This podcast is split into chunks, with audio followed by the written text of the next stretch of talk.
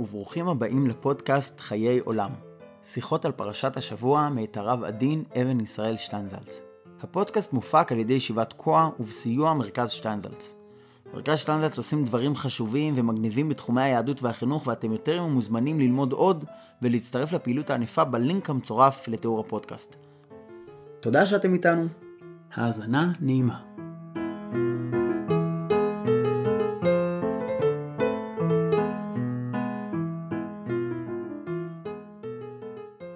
פרשת במדבר. פרשת במדבר עוסקת, בין השאר, בעבודת בני קהת. חלק חשוב מתיאור הפסוקים את עבודתם הוא ההזהרה לאהרון ולבניו להקפיד על כיסוי כלי המשכן לפני שבני קהת ניגשים לשאת אותם. בני קהת, למרות היותם בתפקיד הגדול של נושאי כלי הקודש, אינם רשאים לכסות אותם. אל תחריטו את שבט משפחת הקהתים מתוך הלוויים, וזאת עשו להם, וחיו ולא ימותו בגשתם את קודש הקודשים. אהרון ובניו יבואו, ושמו אותם איש איש על עבודתו ועל מסעו, ולא יבואו לראות כבלע את הקודש ומתו. בין שמדובר במיתה בידי שמיים, ובין שמדובר במיתה בידי אדם, בין אם יש כאן חיוב, איסור או הזהרה, ברור שראיית בליעת הקודש, לדידם של בני קהת, כרוכה בסכנת נפשות. על מנת לחדד את העניין, אקדים דבר שנראה פשוט. בני לוי בכלל ובפרט בני קהת שמהם יוצאים הכהנים אינם אנשים פשוטים. הם לא סתם בני אדם שהולכים כל בוקר למסחר שלהם או לעבודה שלהם. הם אנשים שמוקדשים כל כולם לעבודת השם. נתונים הם עלי מתוך בני ישראל, אומר הכתוב. אך למרות שזו משפחה גדולה בישראל, הם מוקדשים לעבודת הבורא והם אלה שאחראים על נשיאתם של כלי הקודש. אסור להם לראות כבלה את הקודש. רק קבוצה קטנה של כהנים רשאית לכסות את הקודש, בעוד שכל אחד אחר שיבוא לעשות זאת מכניס את עצמו לכלל סכנת נפשות. כל מה שהיה קיים בבית המקדש היה קיים גם במשכן. במקדש יש מזבח חיצון ומזבח פנימי, וגם במשכן היו שני מזבחות. במקדש יש קודש וקודש הקודשים, ורק למי שנמצא בדרגה מסוימת של קדושה וטהרה מותר להיכנס לשם, וכך גם במשכן. אך בכל זאת ישנו הבדל מהותי בין המשכן למקדש. במשכן, למרות קדושת קודש הקודשים, כאשר שומעים את החצוצרות, מזיזים את הכל. וכשמזיזים את הכל, אותו מקום שקודם לכן היה קודש הקודשים, חדל להיות קודש הקודשים. ועכשיו כולם דורכים עליו. האנשים והנשים, הזבים והזבות, הנידות והיולדות, כולם עוברים ודורסים בו. זאת ועוד, בבית המקדש, שום דבר לא זז במקומו. ארון הברית היה במקום מוצנע, סגור במסך, ולא כל אחד יכל להסתכל בו. במשכן לעומת זאת, כאשר נשמעות החצוצרות וצריכים להמשיך הלאה, לוקחים את ארון הברית על הכתפיים והולכים. את מזבח הקטורת שמזים על קרנותיו רק אחת בשנה, לוקחים 4 לוויים גדולים וחזקים, וכך גם את המנורה ואת כל שאר כלי המקדש. 10 דקות קודם לכן, ארון הברית היה דבר שאסור לאף אחד להחזיק, אסור לנגוע במוטות שלו ואפילו להביט בו אי אפשר. ועכשיו אני לוקח אותו על הכתף והולך. קודם זה היה מקום שהשכינה שורה בו, ועכשיו לוקחים אותו על עגלות. בפרק הזורק במסכת שבת מדברים על כך שהיו לוקחים את קרשי המשכן וזורקים אותם מעגלה לעגלה, או מושיטים אותם מעגלה לעגלה. עומדים שם הלוויים ומוציאים את הקרשים כמו שמפרקים כל בניין אחר. המעבר ממצב בו המקום הזה הוא משכן, מקדש להשם, למצב בו מפרקים אותו ומעבירים אותו למקום אחר, איננו מעבר פשוט, ואף יש בו סכנה. עיצומו של הקושי, השלב המסוכן ביותר, הוא כמובן בנקודת המעבר. ומשום כך, כלי הקודש צריכים להיות מכוסים כאשר בני לוי באים לקחת אותם. לא יבואו לראות כבלה את הקודש ומתו. רק הכהנים, שהם משרתי השם ממש ולא משרתי המשרתים, נכנסים פנימה, ורק להם יש את הכוח ואת הרשות לבוא ולבלע את הקודש. לאנשים אחרים אין את הכוח ואין את הרשות לעשות זאת, ואף יש בכך סכנת נפשות עבורם. ללוי אסור לראות את הכהן ניגש, לוקח את חבילות הבד וכורך בהם את הכלים. יש חשש שהוא לא יוכל לעמוד בקושי של הדבר, ולכן אסור לו להיות נוכח בשלב הזה. רק לאחר ששמים את הכיסויים על כלי הקודש, יכולים הלוויים לגשת ולשאת אותם. כל זמן שאני עומד במרחק של כמה מחנות מהקודש, כל זמן שאני לא נוגע בו ולא מתעסק איתו, והוא עומד לו במקומו מונח כפי שהוא, אני יכול לראות את הקודש ולעמוד כלפיו ביראה. אך מה קורה כאשר אני צריך לפרק את הקודש? איך אדם עובר מהשלב בו הכל מקודש לשלב בו צריכים לסחוב את הקודש על הכתף? בספר שמואל מסופר על אנשי בית שמש שהביטו בארון, ובעקבות כך פרצה מגפה גדולה בעם. וחז"ל אומרים שהמגפה פרצה כיוון שהם זלזלו בארון. אך מדוע? מאיפה בא הזלזול שלהם? כל זמן שארון הברית היה במשכן בשילה, איש לא העז לגעת בו, ואפילו לפלישתים הייתה יראת כבוד כלפיו, עד שהם למדו בכך יותר והחזירו אותו. אך כשאנשי בית שמש מסתכלים על הארון ואומרים לו, כפי שמופיע ברש"י, מי הכעיסך שכעסת ומשום כך לא הצלת את עצמך מן השביה, ואתה מי פייסך שנתפייסת לבוא מאליך? הם כביכול אומרים לו, אתה קלקלת לנו את החלום, קלקלת לנו את העולם השלם שלנו, שיבשת את העולם הברור שהיה לנו. עד עכשיו ידענו איפה כל דבר עומד, ואתה באת וקלקלת את סדר הדברים. כבר אי אפשר להתייחס אליך כמו קודם, אתה כבר לא אותו קודש. הקושי הוא לעמוד מול העובדה שאותו קודש שהזיז ומהלך יום או 3 ימים, הוא אותו קודש שהיה אז מראשיתו. וכשם שהיה קודש בבית קודש הקודשים, כך הוא עדיין קודש גם כעת, וכך יהיה גם מחר, כשהוקם במקום חדש. איך אדם קולט את העניין הזה? איך אפשר לראות את כלי הקודש כשהם נלקחים ככה, עוד פעם ועוד פעם ועוד פעם? באמת מסתבר שלאו כל מוחה סביל דה. לא כל מוח יכול לשאת דבר כזה. בפרשה זו יש לנו למעשה מעין הגדרה כללית, והיא שבאמת לא כל אחד מסוגל לשאת את זה. לא כל אחד יכול לעמוד בכך שמה שהיה קודש בטל מקדושתו, שדבר שאי אפשר היה לראות אותו, אי אפשר היה לנגוע בו או להתייחס אליו, הופך עכשיו להיות דבר שיד הלוויים ממשמשת בו והולכת.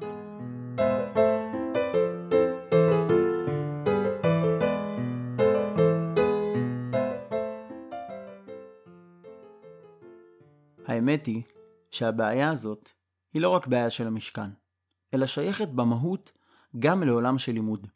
לימוד בכלל ובפרט לימוד גמרא. יש הבדל במהות בין מי שלומד קיצור שולחן ערוך לבין מי שנקרא למדן. על אדם שיודע בעל פה מסכת שלמה אפשר באמת להגיד שהוא בקיא במסכת.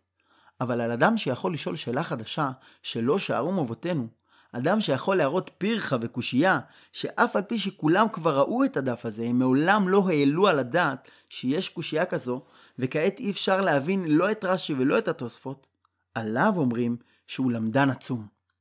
למה? מה הוא בעצם עשה? הרי הוא לקח דבר שלם וקלקל אותו. הוא לקח איזה עניין שידעתי בבירות ושבר אותו. אז למה הוא נקרא למדן? מהי המעלה בזה? כשאני יושב ולומד דף גמרא עם רש"י, תוספות ועם עוד ראשונים, אני בעצם תמה. מה הם עושים עם הדף שלי? היה לי דף גמרא, חלק, פשוט, והם קוראים אותו לחתיכות. והתפיסה היא שכל המרבה בעניין הזה, כל מי ששואל שאלות יותר חזקות ויותר חריפות, הרי זה משובח. כמעט לכל אחד יש איזשהו חשק לשבת ולהרוס, או לעשות ליצנות ממשהו. ויש גם אנשים עם כישרון כזה של הריסה. אפשר לראות את זה בעיקר כשמסתכלים איך נראים חלונות של בית ספר. תמיד יש לאדם פיקפוקים, האם להרוס או לא להרוס דבר מסוים. אבל כשהוא יודע שהוא עושה הריסה של מצווה, ומותר לו ליהנות ממנה, אז הוא עושה אותה בלב שלם. וכשם שיש יצר הרע כזה בגשמיות, כך יש יצר הרע כזה ברוחניות. אני לוקח איזה דבר, ואומרים לי, תעשה על זה ביקורת. אז אני קורע אותו לחתיכות. וכך הולך בעצם לימוד תורה. אני מראה שתנא קמא לא הבין את תנא בתרא, ותנא בתרא לא יודע מה שתנא קמא מדבר. הייתה תקופה כזאת, כאשר שיטת החילוקים הייתה נפוצה, שדרך הלימוד הייתה להראות איך המקשן והתרצן לא הבינו אחד את השני. התרצן לא הבין את המקשן, המקשן לא הבין את התרצן, ושניהם ביחד לא הבינו את המשנה. וככה היו בונים את סוגיות הגמרא. למעשה, דרגתו של אדם בלימוד לא נמדדת בשאלה אם הוא מרבה בלימוד, והאם הוא יודע פחות או יותר, כמו שנמדדת יכולתו לפרק את הגמרא לגורמים הכי קטנים שיש, כדי לבנות הכל מחדש. לימוד הגמרא ולימוד תורה בכלל, בכל דרגה שהיא, הוא במהותו לימוד שכל כולו סתירה. בעצם, מי שכוח השבירה שלו יותר חזק, יכול ללמוד יותר לעומק.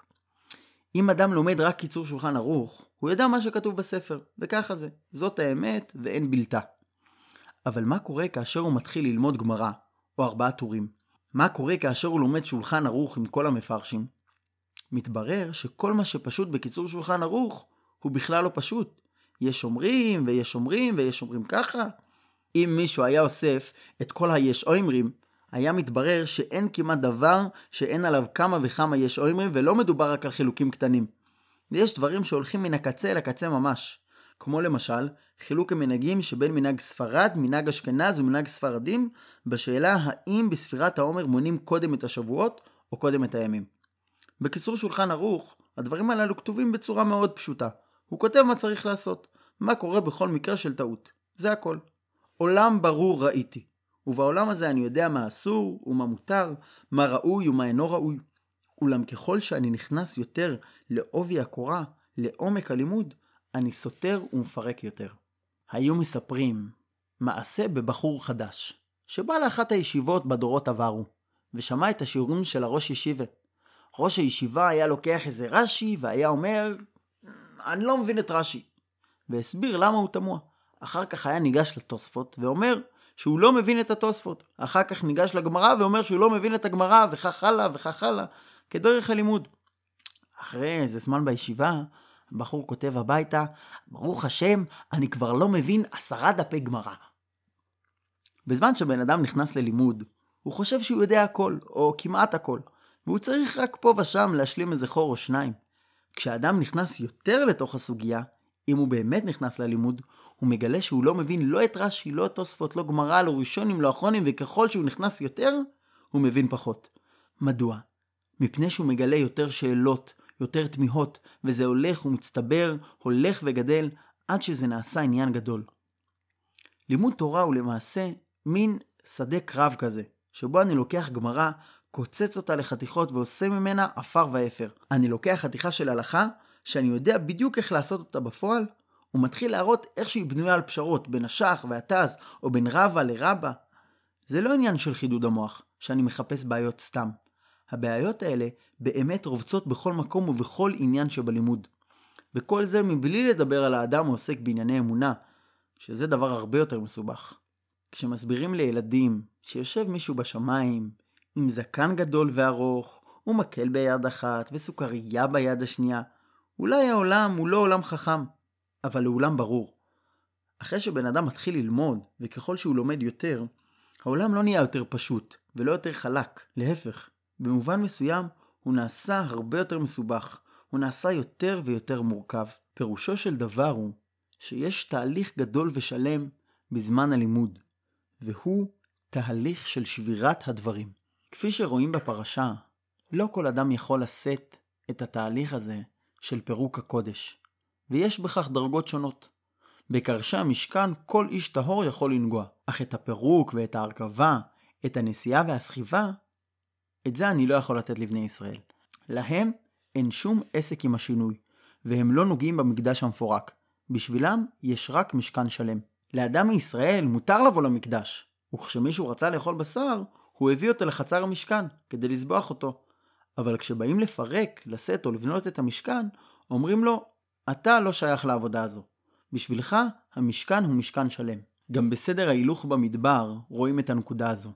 בין שהיו מהלכים כקורה ובין שהיו מהלכים כתיבה, כמו שמופיע בירושלמי בעירובין, המשכן תמיד היה באמצע, מוקף במחנה הלוויים, שגם אצלם, בין המשפחות השונות, יש דרגות.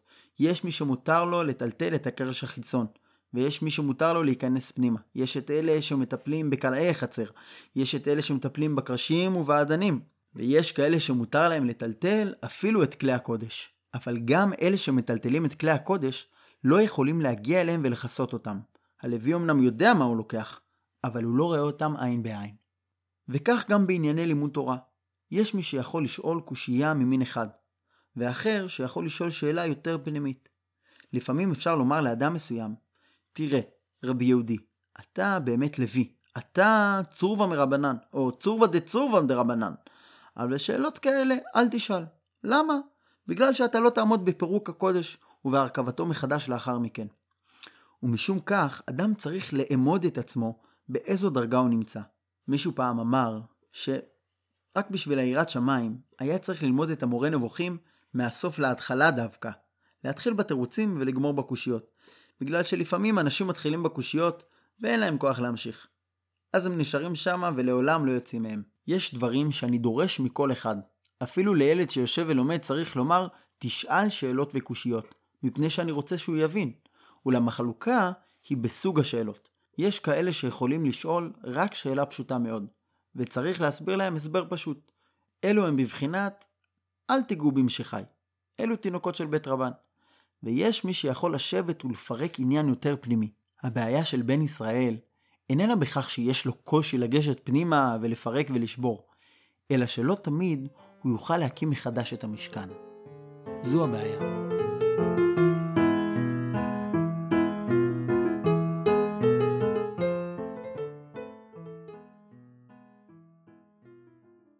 מה קורה לאחר זמן? כשאני רוצה לשים את הקודש במקום אחר. איך פתאום המקום הזה נהיה לקודש והמקום הזה לקודש הקודשים? איזה אדם יכול לראות את כל הקושיות ואת כל הפרחות ואת כל הסתירות ואחרי הכל להתייחס לעניין באימה ובהירה ברטט ובזיעה? זוהי מדרגה לא קלה. זו בעיה של לימוד תורה, זו בעיה של אמונה וזו בעיה של עצם היהדות בכל אופן של עומק. איך יחד עם זה שאני מקשר ומפרק, שאני סותר ובונה, אני עדיין נמצא בקודש ומרגיש בקודש? רק אלה שיכולים לעמוד בכך יכולים להיכנס אל הקודש פנימה ולפרק אותו. כמו בני אהרון הכהנים.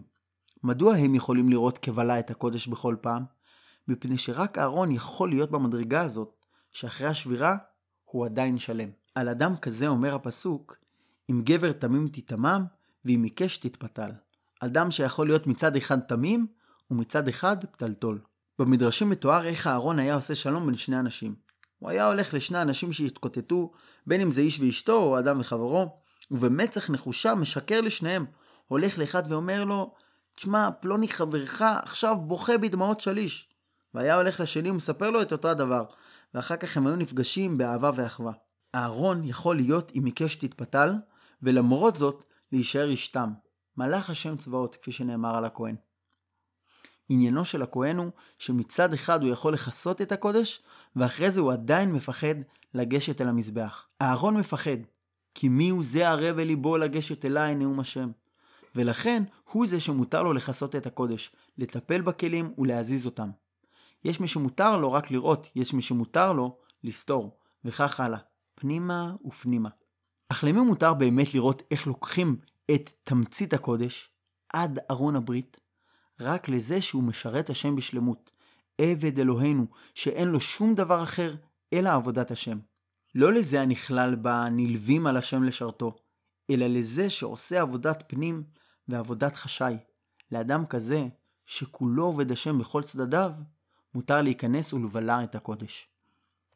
יכול להיות שמי ששבר את המשכן יוכל להקים אותו מחדש, אבל לא בתורת משכן, ומשום כך יש שאלות שלא לכל אחד מותר לשאול. לא מפני שאין להן תשובה, אלא משום שאחרי שהתלבטתי בעניין, אני כבר לא אבנה את המקדש על מכונו כפי שהוא צריך להיבנות. ואז אדם עלול להישאר בחלל הריק. להבדיל בכמה וכמה הבדלות. יש דוגמה לדבר דומה בהלכות עבודה זרה. בשביל שגוי יבטל עבודה זרה, מספיק שהוא ירק בפניה, יזרוק בדבר או יקטע לאצבע. ההנחה היא שאחרי כל זאת הוא לעולם לא יחזור אליה. אבל ישראל לא יכול לבטל עבודה זרה. מה שהוא לא יעשה, היא תמיד תישאר עבודה זרה. בסופו של דבר, המשכן לא נודד סתם כשמפרקים אותו. נדודיו מולכים אותו במסלול מסוים. המשכן מתפרק ונבנה כדי להגיע לבית עולמים, כדי להגיע למכון לשבטך פעלת. הדרך לשם לוקחת כמה מאות שנים והיא לא פשוטה ומאוד הכלכלה. אבל רק כך הוא יכול להתקדם. ומשום כך, סתירה זו של המשכן היא בעצם לצורך בניין.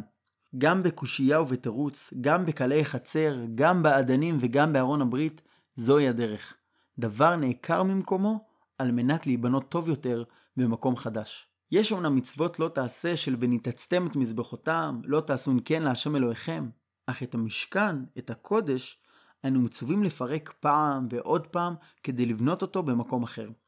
הסתירה הזו היא תמיד על פי השם יחנו ועל פי השם יישאו, והיא תמיד על מנת לבנות.